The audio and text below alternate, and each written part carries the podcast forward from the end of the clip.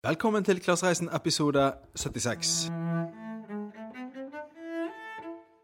Vi har jo Siden vi eh, startet denne podkasten, så har jeg begynt å følge noen litt sånn der eh, reiseinfluensere og folk som driver og flyr mye på business class og første klasse og sånt, og Ja. mesker seg med god mat i luften. Ja, ja.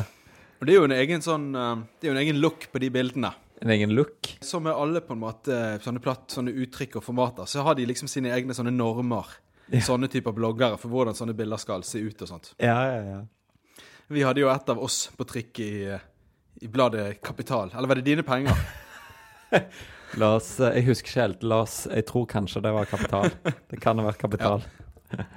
Men jeg tenker likevel så er det ingenting mot, uh, mot alle de som legger ut bilder av at de flyr privatfly. Har det blitt en trend nå, liksom? Ja, influensere generelt. De vil jo gjerne Og nå snakker jeg ikke Ja. om sånne reisebloggere, men influensere generelt. Gjerne sånne noen og 20-åringer i, i USA, sånn gutter og jenter. Ja. De vil jo gjerne vise at de lever eh, et suksessrikt og glamorøst liv. Høytsvevende. Mm.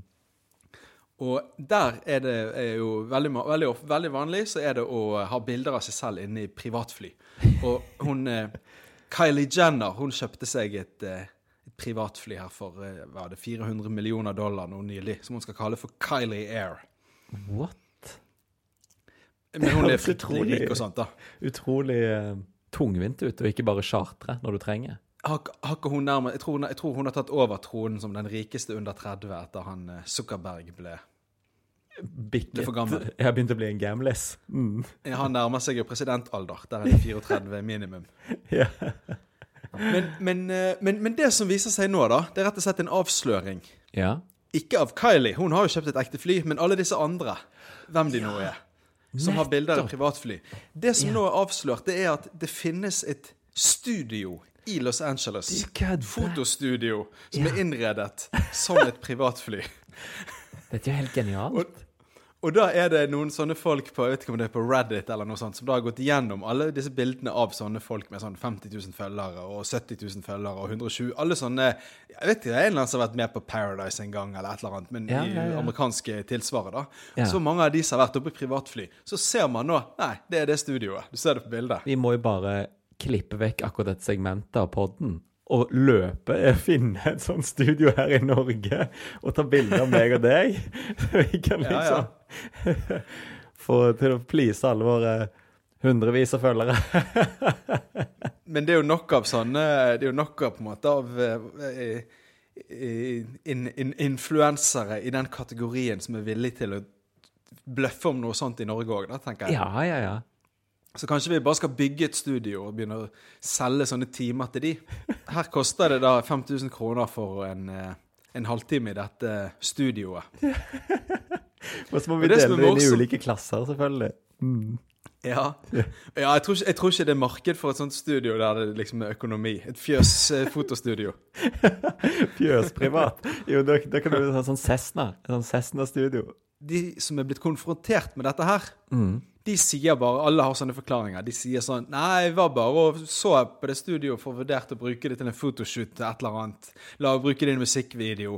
Og så tok jeg jo et bilde til fansen når vi var der. Alle har sånne forklaringer på hvorfor de har lagt ut de bildene. ja, ja, ja. De sier sånn Jeg skrev jo ikke i teksten at jeg skulle noe sted, men så samtidig så i den artikkelen jeg leser, så ligger jo de bildene, de Instagram-postene de har laget, og der er det jo sånn De har jo litt sånn der eh, de har liksom eh, litt sånn bagasje rundt seg, og så sitter de og skal liksom Ser veldig ut som om de kjeder seg, da. At de liksom De gjør alt de kan for å ha sånne positurer som at jeg har liksom sittet her i fire timer nå, og det er tilfeldigvis noen som tar et bilde.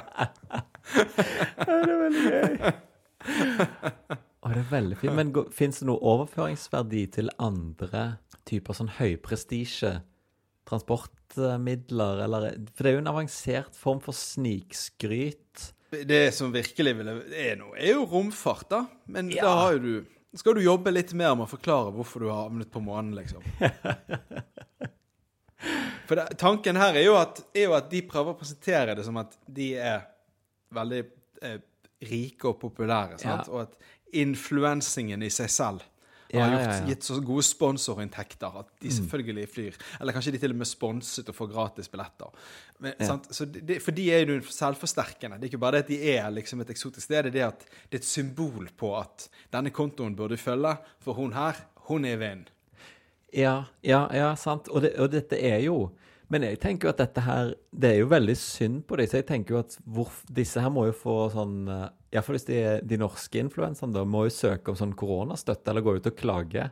Sånn som, eh, sånn som kulturlivet har vært så flinke til å markere.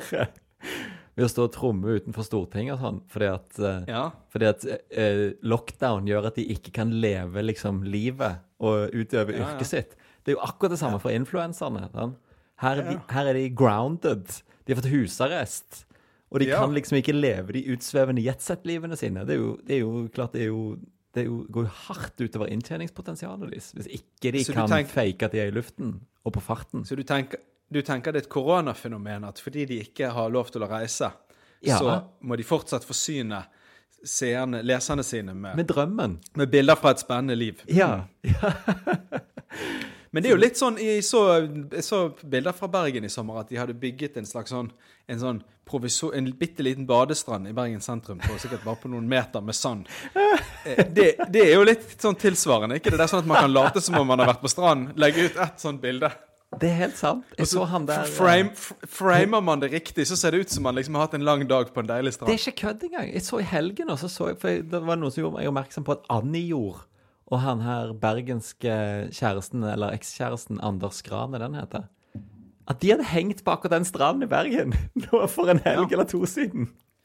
Og det det må jo være et samme fenomen. For akkurat som at mennesker i LA, så er den ultimate drømmen det er å fly privatfly, så er jo den ultimate drømmen for mennesker i Norge å være på en strand i Syden.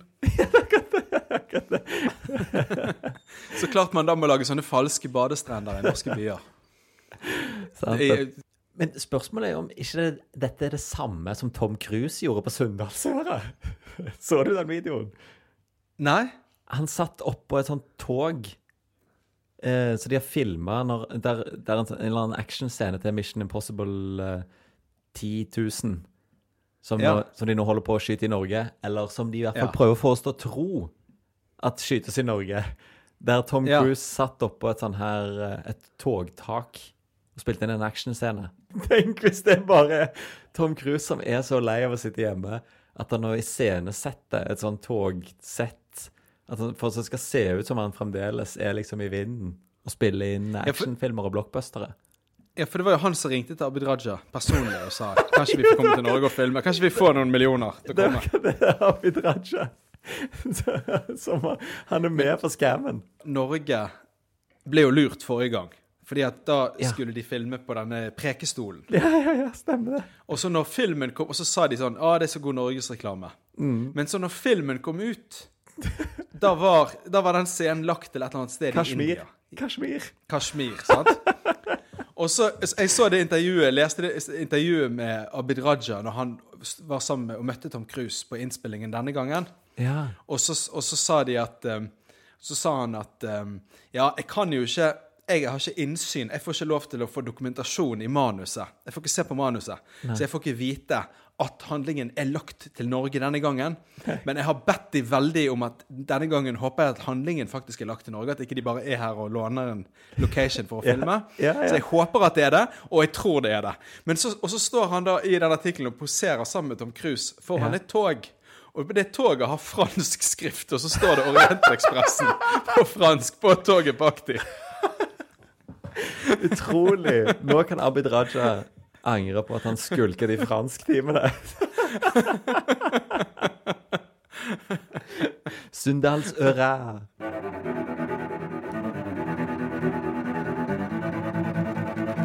Fikk du med deg de her dommedagsflyene som letta når Donald fikk eh, covid? Nei, dommedagsfly.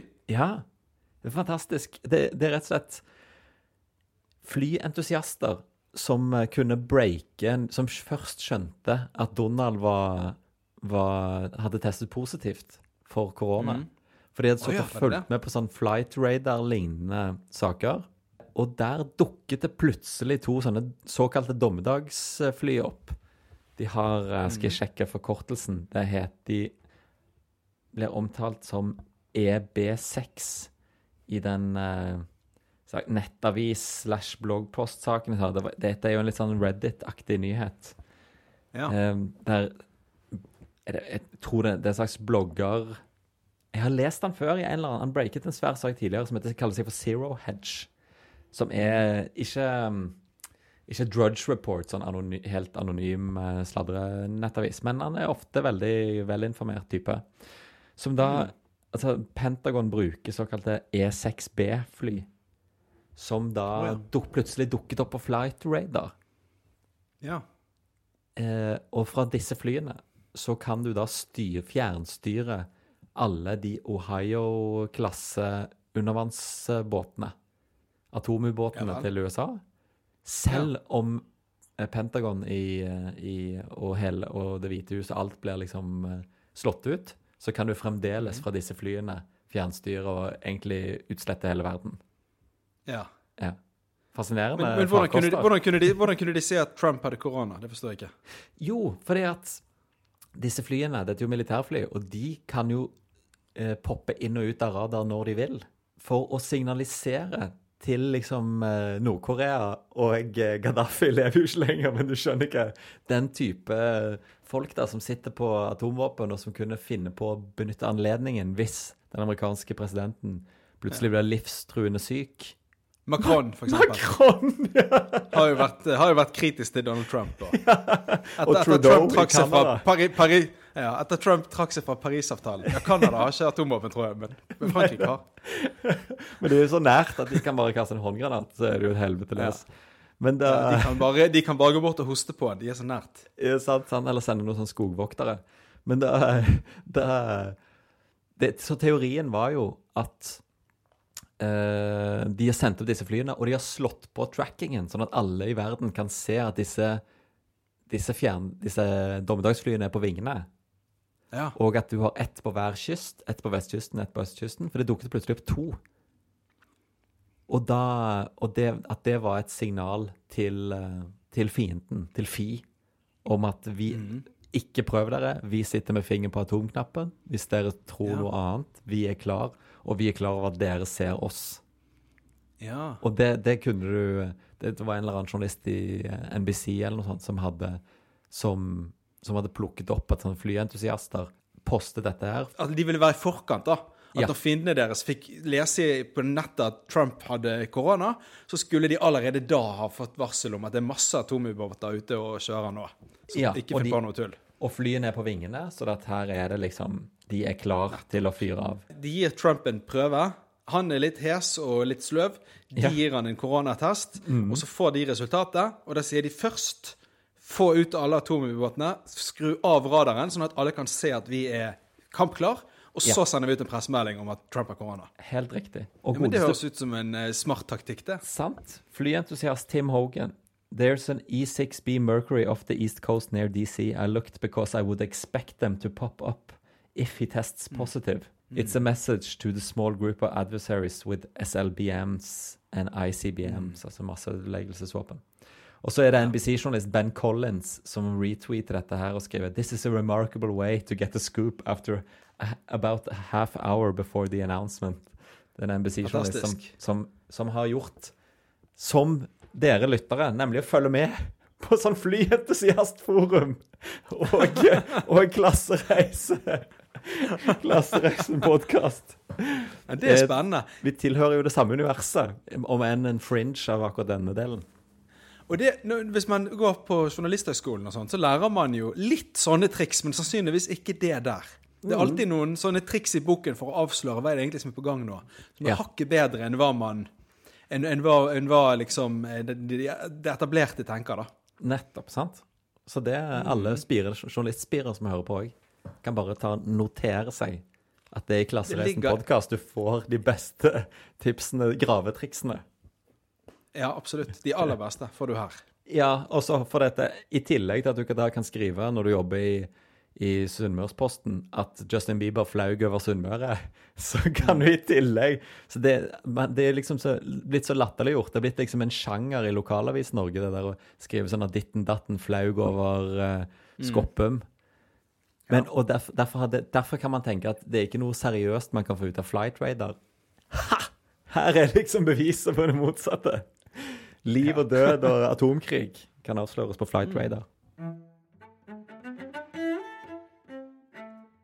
Før Donald Trump fikk korona, eller i hvert fall før vi visste han hadde fått det, Ja. så eh, var han jo i eh, sånn presidentdebatt forrige uke. ja. Og der Det var mye eh, sutring. fikk beskjed om å ta avstand fra en eh, høyreekstrem gruppe med litt sånn nynazistiske menn som kaller seg for Proud Boys. Ja. ja, det fikk jeg jo med meg. Eh, ja. Og da ville han ikke det, men han sa istedenfor 'step back'. Han, de sa kan du, 'kan du be de om å step back'? Og så sa han til slutt 'step back and stand by'. Ja. Og det var jo litt sånn urovekkende. Ja. Tre tilbake og hold dere i beredskap. Ja. Men som du sikkert skjønner nå, Henrik, så, så legger jeg opp til et lite motesegment her. Vi kan snakke litt om klær og sånt. Ja, for jeg føler jeg har hørt snakk Jeg føler det temaet der, akkurat det temaet, og den delen av eh, eh, samfunnsdebatten er ganske gjennomanalysert. Tenkt, så har jeg tenkt. Ja, ja, med at han sa det, ja. Mm. Ja, ja. Nei, jeg tenkte bare Jeg bare, bare noterte meg litt tidligere i forrige uke, før den debatten, at Proud Boys eh, hadde rett og slett ført til at eh, Og dette er altså en liten sånn høyreekstrem gjeng på et par tusen eh, amerikanere da, som har vært veldig aktive i disse her eh, protestene i sommer. Altså ikke på sånn Black Lives Matter-siden, men På på, på motsatt. Ja, på andre siden, sant. Og eh, de er tungt væpnet og eh, driver og ja, befinner seg der det er sånne demonstrasjoner. ja, ja. Og litt sånn militaristisk. Og flekse Og så- voldsmusklene sine. Ja, og det er menn i 30-40-årene. Og de eh, førte det, Deres eh, aktiviteter de siste månedene førte altså til at i starten av forrige uke så bestemte klesmerket Fred Perry, det er et britisk klesmerke, Ja. Oppkalt etter en eh, gammel tennisspiller, ja. de bestemte seg for å slutte å eksportere en del av klærne sine til USA. Oi, satan. Og det er fordi at Proud Boys de har tatt denne De har en sånn sort pikéskjorte med gul logo. Logo. Ja, ja, De har gjort den til sin eh, uniformstrøye. Så de går bare med den. Oi, Og så har de gjort det ja. har de gått enda lenger, og det er at de tar da logoen, som da er en sånn laurbærkrans. Litt ja. sånn som Vi driver jo og lager filmer, og, og hvis vi kommer inn på filmfestivaler av og til, da får vi en sånn laurbærkrans med navnet på festivalen. Omtrent sånn ser den. Jeg sitter og ser på en en av de sånn- nå, for det henger på en Ja, hvis du- plakat, en av filmene våre kino på kontoret mitt. Ja, hvis, hvis, hvis du skal på kino og se en sånn film som, som egentlig ikke er noe særlig sånn publikumssuksess, men som de prøver å fortelle deg at denne filmen er av veldig høy kvalitet, den vil få deg til å tenke, da er det alltid masse sånne små laurbærkranser på plakaten.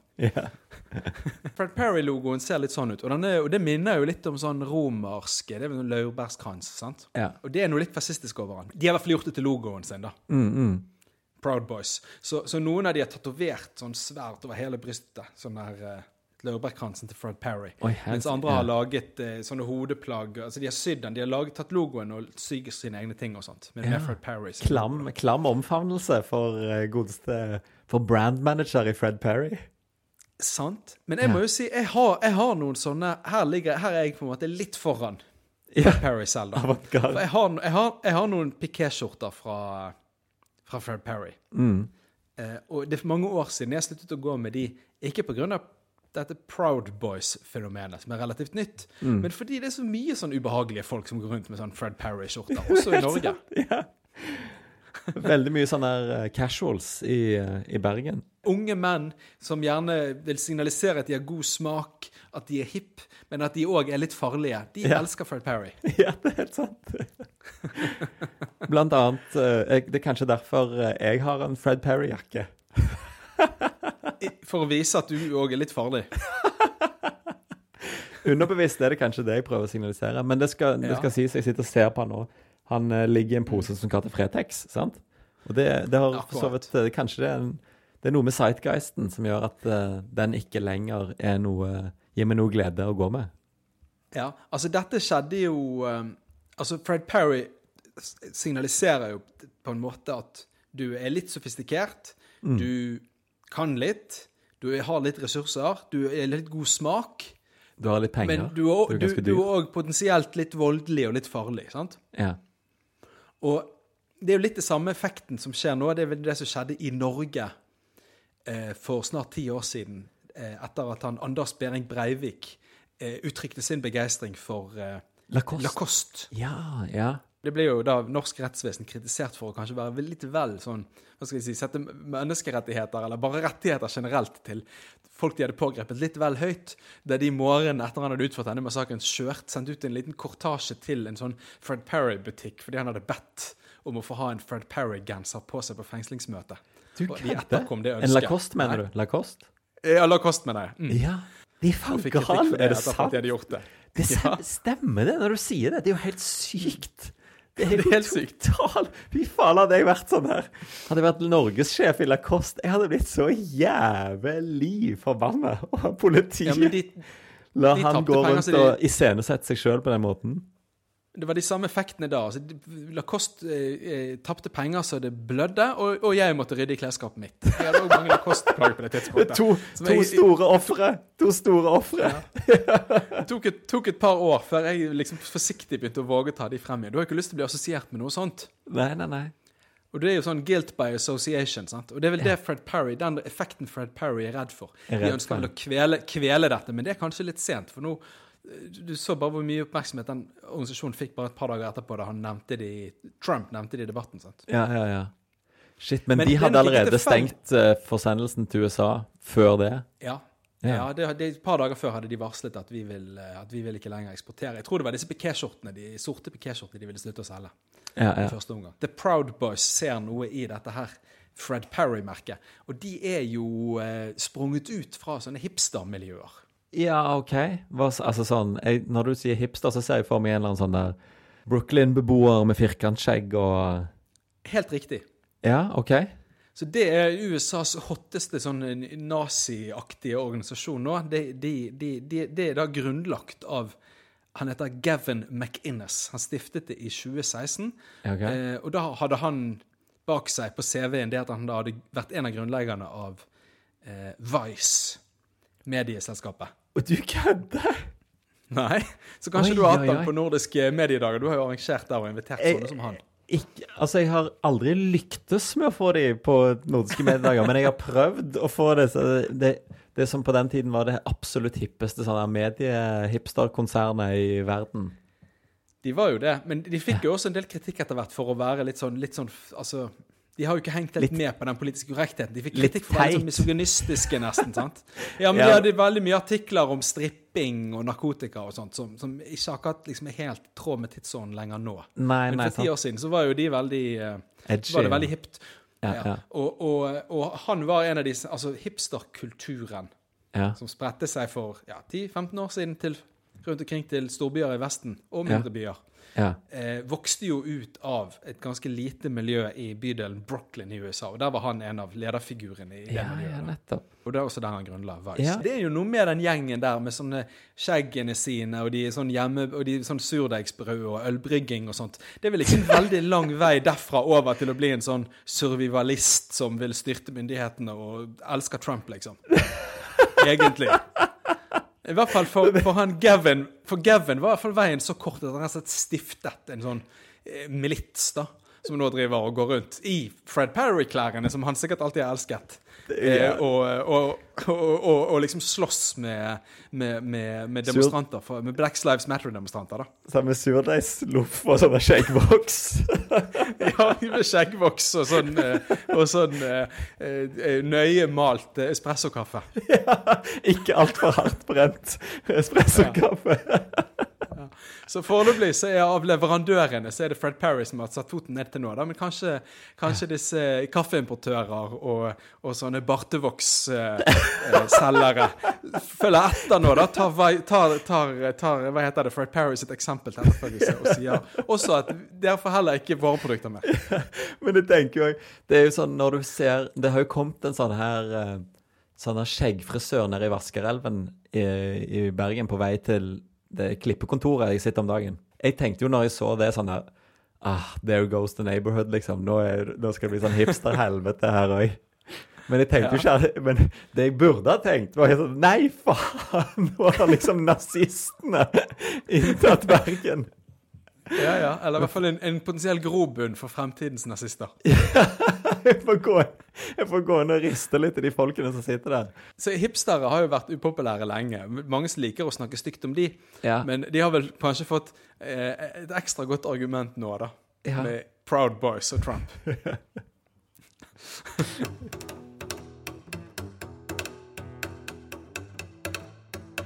Nei, men Vi må prate litt fag òg. Absolutt. Jeg har endelig tatt affære. Jeg føler sånn Annenhver uke så hører jeg på episoden, og så har jeg ikke gjort en dritt, så ble jeg så flau, og så går jeg, går jeg rett ut og gjør noe bonusfaglig. Det jeg gjorde Ja, denne uken her poeng. Ja, hanke noe mer points. Det jeg har gjort nå, er å kjøpe eh, kinobilletter med Filmweb gavekort. Ja, ja Så- for, få trumf. Ja, masse trumf. Sånn prosentvis. Det er jo da ja, da gikk du, da gikk du, via, da gikk du fra viatromf.no og bestilte der, sant? Helt riktig. Og så klikker vi inn. Det eneste er at det er litt tungvint for å makse, for å makse trumfen. Mm. Fordi at du får 15 kroner per gavekort du kjøper, Mm. uavhengig av gavekortets verdi. Ja, så du må kjøpe én og én billett. Ja, du må kjøpe. Nei, det er det, det, er det som er litt Det er her det blir trikket, nemlig. For det er ikke alle billetter som koster da 150 kroner, som er minimum gavekortverdien. Nei. Men jeg kjøpte, så jeg skulle ha med meg og et barn på kino. Og da Ja. ble, måtte jeg kjøpe to ganger 150 for å få da Da fikk jeg 30 trumfkroner for det. Eh, Ja. Og så gikk jeg og kjøpte kinobilletten. Men de kostet bare 100 kroner stykket. Eh, sånn at nå har jeg to sånne to gavekort med rest på 50 kroner. ja. Det er jo som å ha et sånn der Jeg har jo en periode Jeg sluttet jo ganske raskt, men en, lenge så tok jeg imot sånne der kaffestemplingskort på alle mulige slags steder. Sant? ja På det er litt som å gå rundt med en haug med sånne i lommeboken. Akkurat det! Men eh, prosenten er jo veldig god. Altså 10% trumf på alle Men, kinobilletter. men topp. gavekortet er, vel, gavekortet er vel bare at du har en eller annen kode, ikke det der? Og så kan du bytte den inn i rabatt etter hvert. Jo, men du kan, ikke, du kan ikke bruke Hvis du kjøper én bestilling, så kan du ikke bruke to forskjellige gavekort på den. På nett, Så du måtte kjøpe en og en billett i Ja. salen også. Jeg måtte gå til kinoen for å faktisk kjøpe ut. Ja, du, gikk ned, du gikk til kinoen fysisk. Ja, ja, riktig. riktig. Ja.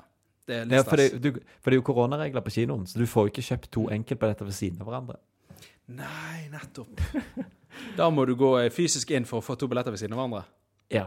Men det slår meg jo Ja. nå at de kunne jo kjøpt én og én billett, og så ville det vært blokkert to seter på hver side av oss. Så da ville vi i praksis ja, ja. kjøpt seks seter.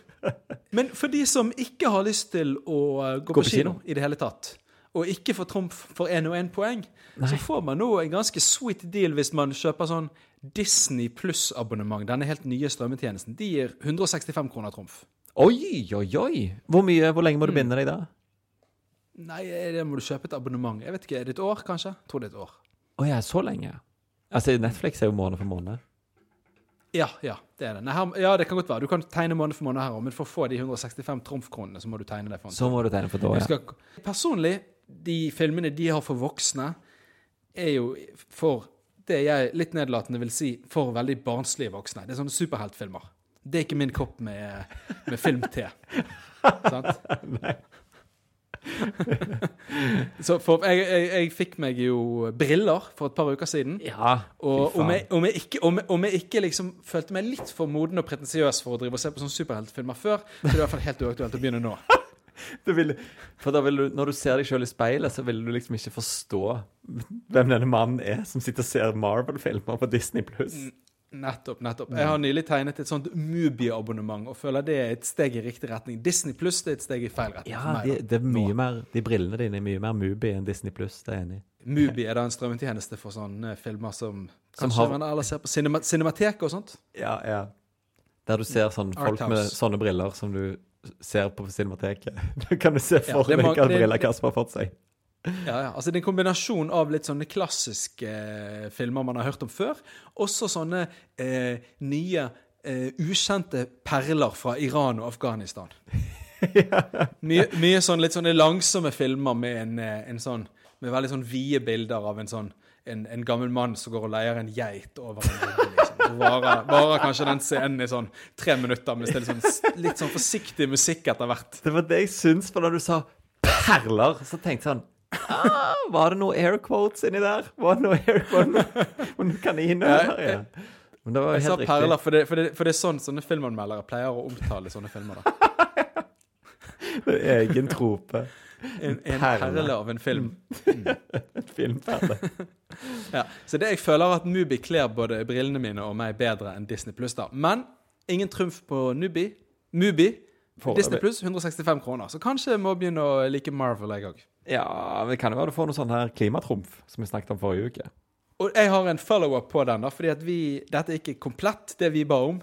Men vi sa jo det at hvis klimatrumf skal funke, så må de inn på transport. Og de Ja. må inn på opplevelser og på reiser. Og nytt i uken som er gitt, det er at du nå får trumf, trumf på Voi. Oi, oi, oi, oi, oi! Og du er jo en storkonsument av Voi. Du er en er, Voi-misbruker. Jeg, jeg er en Voi-misbruker. Det er litt trist, fordi det er bare første tur du får det på. Det er bare for nye, nye kunder. Ah, da må du jo bytte til Tier, da. Og så komme tilbake til Voi. Ja, kanskje det går an å lure de. Vi har jo kjøpt masse sånne Ice, eh, sånn, eh, sånn eh, kontantkort på til Talkmore for å få trumf. Du kan, ja, ja. et, du kan ta et av de og sette i telefonen, og så åpne et sånn Voi-abonnement. Genialt. Ja, altså, jeg har jo kjøpt ti abonnement sikkert med de der uh, Talkmore. Genialt. Nei, jeg har siste, Genialt. så enda en poenghack denne uken her, da. Mm. Det er Radisson-hotellene som gir deg 5000 sånne reward-poeng hvis du kjøper Ja. innen 31. oktober og drar innen Hva var det? 31. desember? Ja. Jeg kjøper hva? Hotellovernatting? Hotell, hotellovernatting. Ja. Sant? Så da hva, for, hva kan du bruke de til? Jeg kan ikke det programmet. Reds and Rewards Nei, det, det, eneste jeg vet om de, er at de kan konverteres til eurobonus ekstrapoeng. Å ja, OK. Ja. Mm. Så da er det Da er det, det jeg, jeg vet ikke helt jeg, Nå glemte jeg å sjekke veksling, vekslingskursen, men jeg antok bare, siden jeg assosierer Radisson så tett med SAS fra gammelt av, Ja. Mhm. at, det, at det var 5000 rewards for 5000 poeng. Spennende. Det må vi sjekke nærmere opp i. Yes. Ja, Hvis noen lyttere vet svaret her, så er det jo bare å skrive det i gruppen vår på Facebook. Klassereisen podkast heter Det den. hadde jo vært det aller enkleste og sweeteste. Men det er jo ukens anmeldelse òg. Nye spalten som jeg prøver desperat å etablere. Ja. Og vil du, jeg vil si òg har lyktes med å etablere. Ja, i det jeg har lest opp det her, så, tro, så er det jo offisielt en spalte, for da har vi gjort det to ganger. Og da snakker vi om anmeldelser som eh, denne podkasten har fått i denne iTunes. iTunes-appen. Ja. Altså podkast-appen du har på telefonen din. Der du sannsynligvis der du hører podkasten nå. Ved bare trykke en knapp, så kan du gi oss fem stjerner. Og du kan jo gjerne legge igjen en, eh, en anmeldelse, og Ja. vi setter pris på det. Enten den er god eller dårlig. Så lenge Ja. vi får fem stjerner. Så lenge den er lesverdig, tenker jeg. Ja, Gjerne lesverdig òg. Hurra! 1, 2, 3 skriver Fantastisk bra! utropstegn. Fem stjerner. Altså, dette, Ja. nå, dette, jeg tror ikke egoet ditt har godt av denne podden, eh, men jeg leser nå, nei, denne anmeldelsen. Men, Og ja, eh, for det er mer. Ja, ja, ja, den er, den er veldig Den er vel, relativt lang til å være en iTunes-anmeldelse. Dette er en nydelig podkast av to meget intelligente og morsomme karer. Jeg lover det er ikke jeg som har skrevet dette. Uh, Men det høres ut som det er oss det handler om. ja, det er jo sant, sant. Så mange morsomme historier. Genialt lettbeint filosofisk og veldig gøyale politiske analyser. Det har vi fått mer av denne uken her. Enorm evne til å legge fram alt mulig på en inspirerende gøy måte. Hør den Ja. fra start. Den, den tiltredes jo veldig. Ja, Bonuspoengjakten ser jeg på som en bonus. Gleder Ja, meg mest over er alt utenom snakket. Det gjør jo jeg òg. Ja, absolutt. Helt klart best Oi, det, og dette holder jeg fast. Helt klart beste norske podkasten jeg har hørt! Ja, ja. Bare et tidsspørsmål før den slår gjennom fullstendig. Ja, og da vil jeg ha et gullkort for å ha skrevet denne anmeldelsen, Kasper. Spørsmålstegn. Det syns jeg var en god anmeldelse. Ja, det og velskrevet. Og, og stringent. Kunne ikke skrevet det bedre selv. Det er akkurat som i forrige uke snakket vi også om summetonen. Da jeg og deg jobbet i BA og skrev summetoner for, for der vi utga oss for å være ulike karakterer. Nei, jeg har ikke gjort det. Men jeg, jeg, jeg har ikke heller så veldig tro på at det har så mye å si. Det som har noe å si for oss, er jo at vi får de fem stjernene. Det påvirker algoritmene. Ja, Akkurat hva som står i teksten, det er mer underholdende og gøy, ikke sant? Ja, ja, ja. Alt Men jeg syns jo for at denne spalten skal på en måte ha en slags eh, Skal lytternes ører fortjene livets rett, så Ja. tror jeg vi bør ha en litt eh, negativ en neste uke, hvis det fins noen, da. Ja, jeg har, det i fall, jeg har en med, litt, med noe negativt, men det er litt kjedelig negativt. Eh, så det er gøy ja. hvis noen kan skrive noe vittig negativt i mellomtiden. Mens Ja, det hadde vært kjekt. Før vi liksom runder av, så har du tid til å skrive en, eh, en eh, sarkastisk, eh, vittig, eh, negativ anmeldelse, men samtidig i fem stjerner. Absolutt. Men da takker vi for denne uken, da, Henrik. Takk til dere som hørte på. Vi snakkes om en uke. Juhu!